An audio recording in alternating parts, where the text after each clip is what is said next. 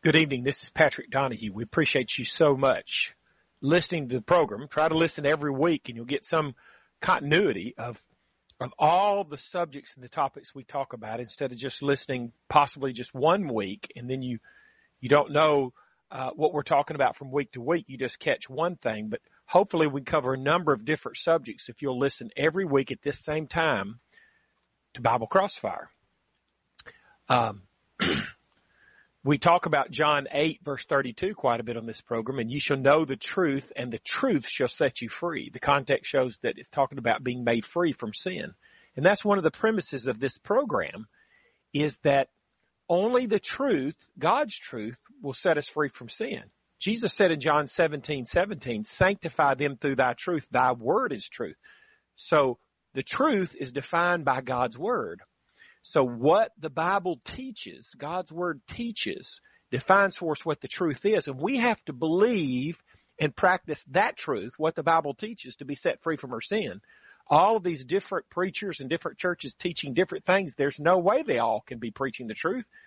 Contradictory doctrines, two plus two can't equal four and five at the same time. And only the truth will set us free from sin. Religion is the only thing where people act like everybody can say different things and they'll all be right.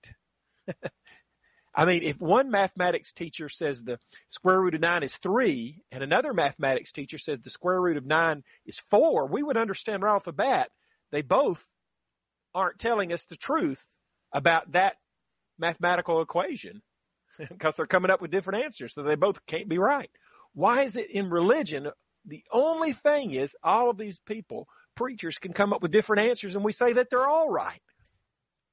No, only the truth will set us free from sin. John 8, 32. Verse 31, you have to continue in Jesus' word to be a true disciple. I thought tonight while we were waiting on our first call, we would look at James 5, 19 and 20. The number to call, if you have a Bible question or comment, and by the way, the lines are wide open right now. The number to call if you have a Bible question or comment is 877 655 6755. 877 655 6755 if you have a Bible question or comment. James 5 19 and 20 reads this way Brethren, if any of you do err from the truth and one convert him, let him know that he which converteth a sinner from the error of his way shall save a soul from death and shall hide a multitude of sins. Now notice this is talking about or talking to brethren. It's talking to a born again Christian. Compare to Hebrews chapter 3 verse 1, which says, Wherefore holy brethren, partakers of the heavenly calling, consider the apostle and high priest of our profession, Christ Jesus. So we're talking about brethren here. Brethren would be people who have partaken of the heavenly calling. These are saved people. They're born again people. But according to James 5, they quote, err from the truth. The New King James says it's somebody who wanders from the truth. Now, if you have a child wander from the house, that means they were at the house and they left the house. They erred or wandered from the house. Here, this is talking about wandering from the truth, erring from the truth. So this is talking about a Christian, a brother in Christ who wanders from the truth. He errs from the truth. He was with the truth. He was a Christian to start with, but now he errs from the truth. Now, a Calvinist will say that's not possible that if you're a true Christian, you couldn't possibly err or wander from the truth. But this verse is talking to brethren. It says, and it presents the possibility that that brother in Christ might err or wander from the truth. Now, here in North Alabama, I live near Huntsville. We don't have any roadside signs warning people about sharks. Why? Because we're not, we don't live near the ocean. So why would you warn people about sharks? Why would God warn Christians from erring from the truth if the Calvinists are right that it's impossible for a Christian to err from the truth? It doesn't make any sense. We'll pick that back verse back up in a minute. Kenny, go ahead with your Bible yeah. question or comment, please. Um, I don't know what section of the Bible or what scripture part, but when Jesus was tempted by the enemy, forty days, forty nights, as an um, was he actually hungry for food, knowing that I'm the Christ, but I'm also God at the same time. Like this is foolishness. I can't be tempted because I'm not going to fall. Um, but, but was he? I don't know if you understand where exactly I'm going, but was he really tempted to eat something when he was practically felt like he was starving to death? Well, The answer is yes. The, where you, where you're talking about where he was tempted three times by the devils in Matthew chapter four. Verse one says, "Then was Jesus led up the t- spirit to the wilderness to be tempted of the devil." So the Bible says Jesus was tempted. It says when he had fasted forty days and forty nights, he was afterward an hungered. So after forty days and forty nights of fasting, he was definitely hungry. Wouldn't you say, Kenny? Right. Oh Yeah, yeah, he was I- hungry. So he was hungry and, and the devil tempted him and Jesus resisted the temptation. Hebrews 4.15 says, "For- we have not a high priest which cannot be touched with the feeling of our infirmities, but he was in all points tempted like as we are, yet without sin. So Jesus was tempted, Kenny, just like you and me. Okay? He was tempted. The difference is he went 33 years and didn't succumb to a temptation, not one time. To me, that's the greatest accomplishment in the history of the world.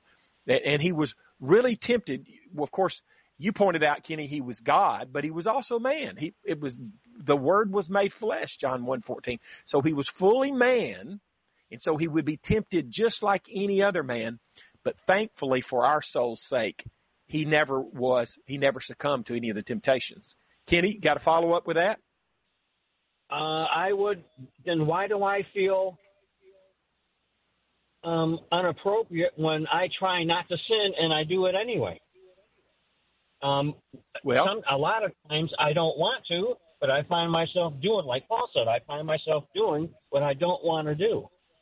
it is You know, I can unappropriate for us to sin. I can. Kenny, that's Right, the can point. The fact that, go ahead. Uh, no, I'm sorry. I, I was talking over you. There's some time lapse here in the phone. I apologize. But, you know, I can stop doing Coke. You know, back, it was an 80s thing. That was a long time ago. Um, I can stop smoking cigarettes, but I can't stop and control the one thing that keeps me separated from Christ, and that's my tongue. And I know it- it's kind of different than, than other what we talk about, but I sin. Kenny, what I was know? going to say, Kenny, Kenny, it is inappropriate for anybody to sin. If I sin, it is inappropriate, and and and we see that from Jesus Christ. We see that from Christ that Christ was tempted like as we are, yet he did not sin, and he was a man just like we are. Therefore, that proves we don't have to sin. There, there's nothing, nobody forcing us to sin. Every time we sin, it's our choice. And so the fact that Christ lived perfectly shows then that every time that Pat sins, it is inappropriate, and I need to feel bad for that, and I need to repent, and I don't need to make excuses like I can't help it or anything like that. No, Jesus proves we can help it. Every time we sin, it's because we're tempted and we succumb to that temptation. We don't have to succumb. Never do. Christ proves that. He lived as a man and he never succumbed to a temptation, and that should be our goal. And when we don't meet that goal, we should be disappointed, realize that it's inappropriate, and repent of that and get get forgiveness from God- from God. David from Pennsylvania, go ahead with your Bible question or comment, please.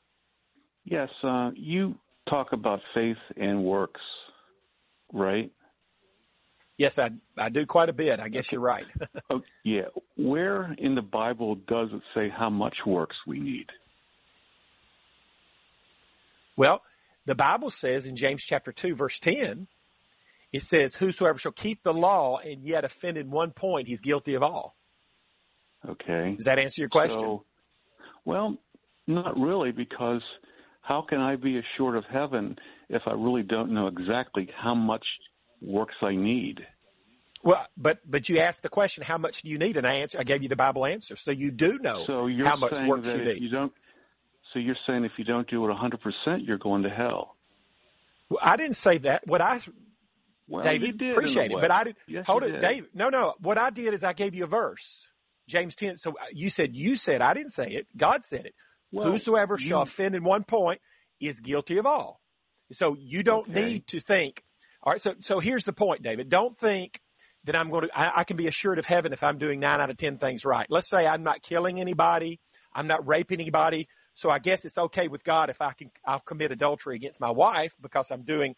I don't have. Obviously, I don't have to do everything. So it's okay with God if I commit adultery against my wife. No. God Okay. expects you to do everything, obey everything in His Word, and anytime you fall short of that, you should be very disappointed because your goal is perfection. And so you repent of your sins and get forgiveness. So to go to heaven, David, you need to obey God. Hebrews 5 9 says Jesus became the author right. of eternal salvation to all them that obey him. So it's only those that obey God are going to be saved. And when you fail, when you sin, you need to repent of that and get forgiveness. So the only people going to heaven are those who've been forgiven of their sins. Go ahead, David. Okay. So you've led a, a really good godly life and you're driving down the road and you have an adulterous thought in your mind and you're killed in a car accident. What happens to you then? You know, so, so the question about faith and works, David, I think I've already answered your question. The question about faith well, and works. about the car accident. I'm asking you about the car accident. Yeah. You so have an adulterous thought and you don't repent okay. because you have a car accident. What happens to you? What, what if that, David? What was? What if that was a homosexual thought? I, I'm asking you about. It could be any thought. It could be stealing. It could be uh, coveting your neighbor's yeah. wife. It could be anything. I'm asking you do you have, are you, Patrick, are you 100% sure of heaven? You. So, David, the way you can be sure of heaven is not by no, no, saying. I'm, I'm, asking if you David, are. David, sure let me heaven. answer your question. Let me ask you okay. que- answer your question. Okay.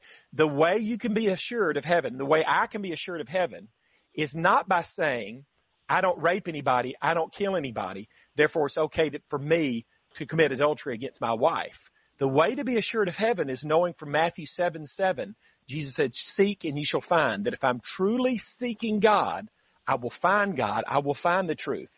So it never means that it's okay to sin.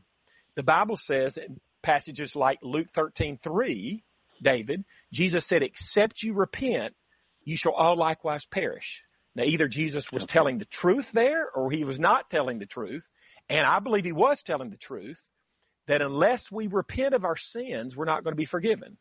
Now, David uh, came on the air asking about faith and works. Well, what does the Bible say about faith and works? James 2.24 says, You see then how that by works a man is justified and not by faith only. So that should settle the question for us right there. Faith and works. It's not by faith only. Justification is not by faith only, but it's also by works. James chapter 2 verse 10. If you have a Bible question or comment, give us a call at 877 655 6755. The number to call is 877 655 6755. So we were looking at James 5, 19 through 20. Here we have it's talking about a brother, talking to a brother in Christ. He errs from the truth, which is what a Calvinist say can't happen, but this says it does happen. And it says, well, if a brother errs from the truth, then our responsibility is to try to convert him back. Our job is to try to win the fallen brother back to Christ. Compare that to Galatians chapter 6 verse 1. Brethren, if a man be overtaken in a fault, ye which are spiritual, restore such a one in the spirit of meekness, considering thyself, lest thou also be tempted. So, if a brother errs from the truth, we're to try to convert him back. Why? Because if we do, the passage we read says we'll save a soul from death. So if we fail to convert him back, that would imply that his soul will die. That's spiritual death. We're not talking about physical death here. We're talking about his soul will die. That's spiritual death. So obviously from James 5, 19 and 20, it's possible for a Christian to lose his salvation because here's a brother that errs or wanders from the truth and our duty is to try to convert him back. If he refuses to be converted back, his soul will die. So he loses his salvation. If we convert him back, we save his soul from death. And uh, it says we, it shall hide a multitude of sins. Notice that the fallen Christian's sins are not forgiven until he is converted back, until he repents. And so that's what James 5, 19 and 20 is trying to get us to do is here's a person, a Christian who errs from the truth. Try to convert him back. And if you're successful, you'll save his soul from death. If he refuses to be converted back, that Christian will lose his salvation. He'll be lost. We'll talk more about James 5, 19 and 20 in a minute, but let's go to James in Canada. Go, Canada. Go ahead with your Bible question or comment, please. James, you're on the air. Can you hear me? I'm on the air, yeah. Yeah, James uh, from Canada. Go ahead with your Bible question or comment, please. Well, it was just more like uh, sort of like an opinion, I guess, maybe what the guy was asking about uh, about um, like a car accident there. If you don't have a chance to repent. Um, well, yeah, you go ahead, like, James. Yeah, well, if it's like if it's a reoccurring thought, like the, these adulterous thoughts, like you know, uh, I don't really know what to say. I just wanted to add, like you know, we're going to end up in the judgment, you know. So I, I don't know really what to say, man. I'm just going to let you go. Sorry for that. Okay, thanks for your call, James. Okay, Dennis from North Carolina, go ahead with your Bible question or comment, please. Uh, yes, sir. I've listened to you quite a few times, and I've always heard you say that it, it's imperative that you must be baptized by water in order to be saved. How do you justify the thief on the cross that begged for Jesus' forgiveness that he was saved or unsaved? Dennis, that's a good question. Let me ask you, I'm going to read to you a passage. I'm going to, I want you to see what you think. I'm going to read James 9, 15 through 17. It says, And for this cause, he, talking about Christ, is the mediator of the New Testament that by means of death, for the redemption of the transgressions that were under the first testament, they which are called might receive the promise of eternal inheritance. For where a testament is, there must also of necessity be the death of the testator. For a testament is of force after men are dead, otherwise it is of no strength at all while the testator liveth. I think the point uh, Dennis made by the writer here is there's a parallel here being drawn. When I have three brothers, my parents made out their will in the 1970s, but the four boys, us four boys, did not receive the inheritance till after the death of my parents. And so it's saying the same thing with Jesus's last will and testament. The New Testament, Jesus's New Testament, according to Hebrews 9, 15 through 17, did not go into force until after the death of the testator, Jesus Christ. So the thief on the cross did not live under the law of Christ, Dennis. Here's my answer. The law of Christ is what requires one to be baptized to be saved. The Old Testament law didn't require that. The thief, the, the, the law of the thief lived under. That's why Adam and Eve didn't have to be baptized. Noah didn't have to be baptized. Abraham, Moses, they didn't have to be baptized. They didn't live under this New Testament law, Dennis, that requires a person to be baptized to be saved. Jesus said in Mark 16, 16 in the Great Commission, he that believeth and is baptized shall be saved. Well, that was many, many days after the thief was already dead and gone. Dennis, does that answer your question? You see where I'm coming from on Hebrews 9, 15 through 17? Well, I understand what you said, but uh, after we're under the law of Jesus Christ. Okay, once saved, always saved. Do you believe that? Well, no, we were just uh, looking at James 5, 19 and 20 that proves once saved, always saved is false, right? It says if so, a brother errs from the truth in James 5, 19 and 20, then uh, you, your our responsibility is try to convert him back. If we do, we save his soul from death, which means if he's not converted back, this Christian who wanders from the truth, his soul's going to die. He's going to be lost. Go ahead, Dennis. I'm sorry if I accidentally cut you off. Uh, so, what about Jesus or uh, Apostle Paul said you were sealed, and no one can break that seal? Yeah, the Bible does say that we're sealed, but it but it doesn't say that God cannot break that seal. As a matter of fact, the grave of Jesus Christ was sealed, but it was broken. So seals can be broken. Matter of fact, most seals end up being broken. Yeah, most seals end up being broken. Yeah, that's exactly right. So, but so we can uh, be saved one day and not the next. Well, isn't that what James five nineteen and twenty says? It says, "Brother, if any of you do err from the truth, and one convert him, let him know that he which converteth the sinner from the error of his way shall save a soul from death and shall hide a multitude of sins." So you have a brother, Dennis, errs from the truth. He wanders from the truth. We're to try to convert him back. And it says basically, if we don't convert him back, his soul is going to die. It's a brother in Christ. His soul is going to die. He's going to be lost. Yes. So a well, Christian can lose their salvation. This, this idea that it's impossible for a Christian to fall from grace, that's just wishful thinking, Dennis. The Bible doesn't teach like that anywhere.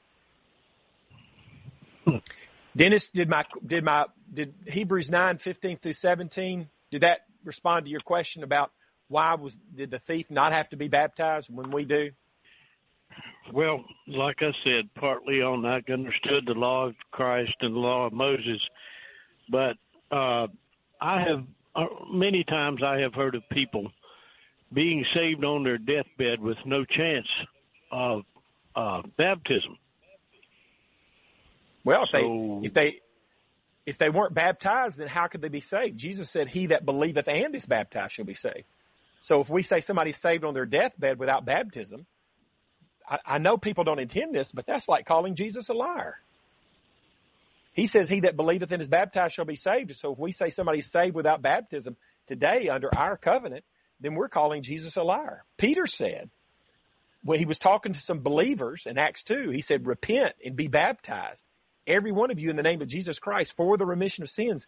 You shall receive the gift of the Holy Ghost. So Peter, inspired of God, says that a believer has to repent and be baptized to get the remission of sins. So if we say a person is saved on his deathbed without baptism, we're calling Peter, the apostle Peter, a liar, aren't we? Dennis? No, I don't think so. But Well, okay, okay. so we'll Jesus never that. sinned. Jesus never sinned, correct? That's right. Jesus never sinned. Hebrews 4:15. We read that read that verse earlier in the program. Tempted was all points like as we are, but without sin. Well, he was baptized, it says, to fulfill all righteousness, to be a good example for us. He got baptized to show us.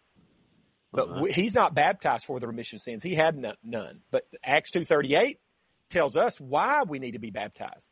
Peter said, and this is he's inspired of God, repent and be baptized for the remission of sins. So Dennis, the reason that you and I need to be baptized is for the remission of sins. Matter of fact, if we don't do it for that reason, then we haven't done it for the reason that God specifies. So not only is that the reason we should be baptized, we better do it for that reason. If we're doing it for another reason, we're doing it for the wrong reason. So why don't we have a line of people that's just rushing to the baptistry just to be dunked in the water and get baptized and then they go on living like a sinner? Well, because not when you're baptized, it says repent and be baptized. So getting dunked won't do you any good unless you repent ahead of time. Repent and be baptized for the remission of sins. So a person has to repent. They're committing to changing their life. They get baptized. They get the remission of sins when they're baptized, according to Acts 2.38, not before. As a matter of fact, Paul, Saul of Tarsus, believed on the road to Damascus, but he wasn't forgiven of his sins when he believed. Ananias told him in Acts 22:16, "Arise and be baptized and wash away thy sins, calling on the name of the Lord." So Paul's sins were not washed away until he was baptized. And then since we repent and be baptized, Acts 2:38, God expects us to follow through on that commitment after we're ba- baptized. We have to change our life or that baptism won't do us any good. Does that answer your question, Dennis? Uh, not really, but anyway, thanks a lot. You know, another passage, thank you for your call, Dennis. Another passage that teaches you got to be baptized to be saved is 1 Peter 3.21, where it says, the like figure whereunto baptism doth also now save us. God would not say that baptism saves us if a person didn't have to be baptized to be saved. No way he would do that. Why would God mislead people to thinking that you got to be baptized to be saved by saying baptism saves us? Wouldn't do that. We, we're going to have to go off the air in less than a minute. We appreciate your calls. Sorry I didn't get to all the calls. If you'll try to call back next week, we'll try to get you on the air. Uh, for anybody who's tried to call in and we didn't have time to get to you. Uh, if you would like to have a free one hour phone Bible study with me sometime at your convenience, then you just give me a call or text me at my, my cell phone number, Pat Donahue at 256-682-9753. 256-682-9753. Call or text me if you want that free one hour phone Bible study. Don't forget about a passage like 2 John verse 9. Whosoever transgresseth and abideth not in the doctrine of Christ hath not God. He that abideth in the doctrine of Christ, he hath both the Father and the Son. So we have to abide in the doctrine, the teaching of Christ to have God to be saved. Keep that in mind as you go out throughout this week. We appreciate you listening tonight.